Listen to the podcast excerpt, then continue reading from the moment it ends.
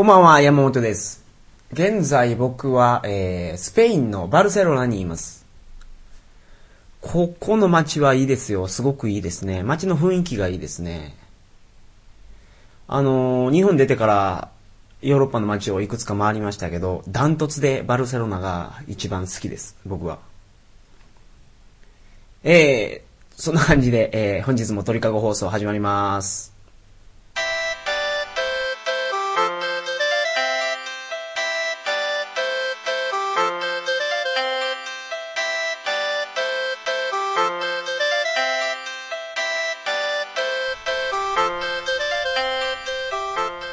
こんばんは、山本です。2006年4月28日金曜日、鳥かご放送第29回をお送りします。番組に関するお問い合わせは、info.tkago.net、info.tkago.net までよろしくお願いします。えー、本日の放送は、えーフランスについてお話しします。えーフランス、今日で3発目ですね。今日が最後です。で、どんなことから話そうかなと。あー、あのーまずフランス総合、フランスの総合な感想、総合的な感想なんですけど、僕パリしかいなかったんですけどね。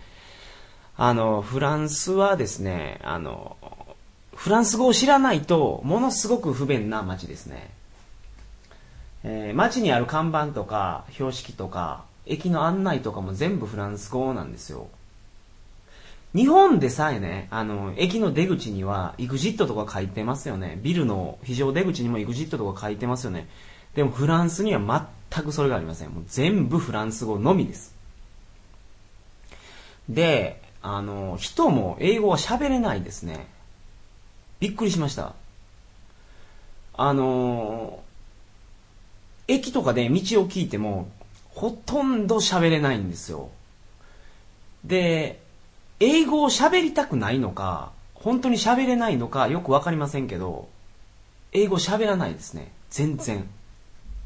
たまにいるんですよ。英語の意味分かってんのに喋らない人。あの、例えば、どこどこの駅に行きたいんですけど、どうやって行けばいいですか？みたいなこと英語で聞くと、向こう完全に理解してるんです。でも、フランス語で何か言いよるんですね。どうやって行くかを。でよくわからなかったら、よくわからないからですね、あの、英語で聞き直すじゃないですか。英語で聞き直すと、ウイウイ、ウイっていうのはイエスっていう意味ですけど、あの、ウイウイとか言うて、あの、合ってるよ合ってるよって言うんですよ。だからそいつは確実に英語分かってるんですけどね、喋れなかったですね、そいつ、英語は。フランス語で全部通されました。あ、警官に道を聞いてもね、 No English って言われて、もうそのままどっかへスタスタ歩いて行かれたこともありますね。もうかなりムカつきます。まあ、電車に乗ってた時に、その電車の中吊りの広告にね、あの、英会話教室の広告とかあったんで、案外本当に喋れないのかもしれないですけどね。まあけど喋れる人も喋らないというのがあって、すごくストレスが溜まります。ほんで街並みなんですけど、街並みは結構綺麗ですね、パリ。で、人種がすごく多いです。僕はあの、オランダからベルギーを経て、あの、パリに着いたんですけど、あの、いきなり人種が増えましたね。白人と黒人、東洋人とか、あらゆるジャンルの人がいます。ほんで、あ、そうそう、街をね、ローラースケートとかインラインスケートで、あの、走ってる人が結構いましたね。これ流行ってるんでしょうか。うん。で、他何を喋ろうかと。あ、そうそうそうそう。あの、フランスを出るときに、日本語の新聞をもらってきたんですよ。フランスのニュースを書いている日本語情報ですね。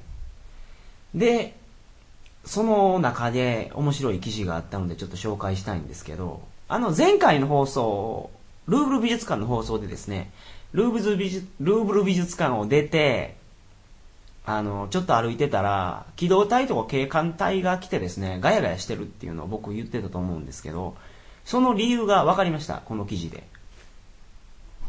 で、その記事なんですけど、あのーフランスの首相がド・ウィルパン首相って言うんですけど、えーこのド・ウィルパン首相が3月8日に強行採決にてですね、CPE 雇用契約っていうのを成立させたんですよ。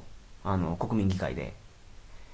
で、この CPE っていうやつが何なのかっていうのをここに書いてるんですけど、CPE っていうのは、20人以上の企業を対象に、20人以上、あ、社員数がってことやと思いますね。このなんか日本語おかしいですね、これ。20社員数が20人以上の企業を対象に、あの、26歳未満の新社員を2年間の使用期間中、理由を明示せずに解雇できる契約というやつですね。これは、あの、かなりすごいんじゃないでしょうか。日本じゃちょっと考えられないですね。これについて、まあ、労働基準法を無視して、若年労働者の将来をさらに不安定にするということで、高校生や大学生が怒ってですね、あの、大学を占拠したと。全国80余りの大学のうち半数以上学生が占拠したらしいですね。ストにまで発展したと。で、2月、2月？何それまあ、CPE 撤回を要求する学生とか労働組合員のですね、大規模な全国デモがまあ起こってると。で、3月28日には交通機関までデモがありましたから、まあ、すごい大きいことになってますね。で、あの、警官隊がどこどか、あの、忙しそうにしてたのも多分これのことやと思いますわ。これなんかすごいこと書いてますよ、面白いことを。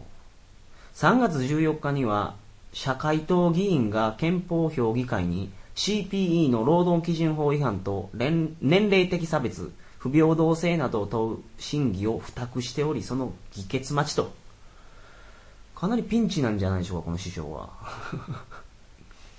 この、また新聞の記事をずっとその読ませていただきますけど、えー、大卒後、フランスではですね、大卒後2年以内に定職に就けない高学歴者が20%から33%にも上ると。で、彼らの多くは研修という形で無給に近い待遇に甘んじるか、6ヶ月の臨時雇用契約を繰り返すのが現実だと。へえ、こんなことになってるんですね、フランス。うん。この、まあ、首相のなぜ首相がですね、この CPE 雇用契約を推し進めるかっていう理由をここに書いてるんですけど、えー、中小企業の経営者たちは解雇をすることが難しいために26歳以下で学歴の低い若者たちを雇うことを渋っているが、この契約でもっと前向きな姿勢になると思うと。CPE で雇用されると2年間の期限内で解雇されるというリスクが伴うけれど、失業よりはまだましだと書いてますね これすごいですねけど、入社して2年以内に理由の開示なしに、理由の明示なしに解雇ができるっていうのは、これすごいですね。ああ、ここまた面白いこと書いてますけど。3月17日から18日にかけて、リベラシオン氏が行った、えー、世論調査によると、CPE の撤退を望む人があの、何パーセントですか ?73%。すごいですね。73%が CPE に反対していると。18歳から24歳の若者の間での反対は、あの、80%にも上ってるそうですね。すごいことじゃないですか、これは。まあ今も、あの、インターネットのニュースとか見てると、この法案がどうなるのか、あの、その記事が書かれてますから、また追いかけてみたいと思います。えー、本日のフランスの話はこんな感じですね。今日はちょっと社会派ですけど。次回は、えー、スペインについてお話しします。次回の放送は、えー、と、2006年5月5日の金曜日です。鳥かご放送第30回を皆様お楽しみに。えー、それでは皆様、おやすみなさいませ。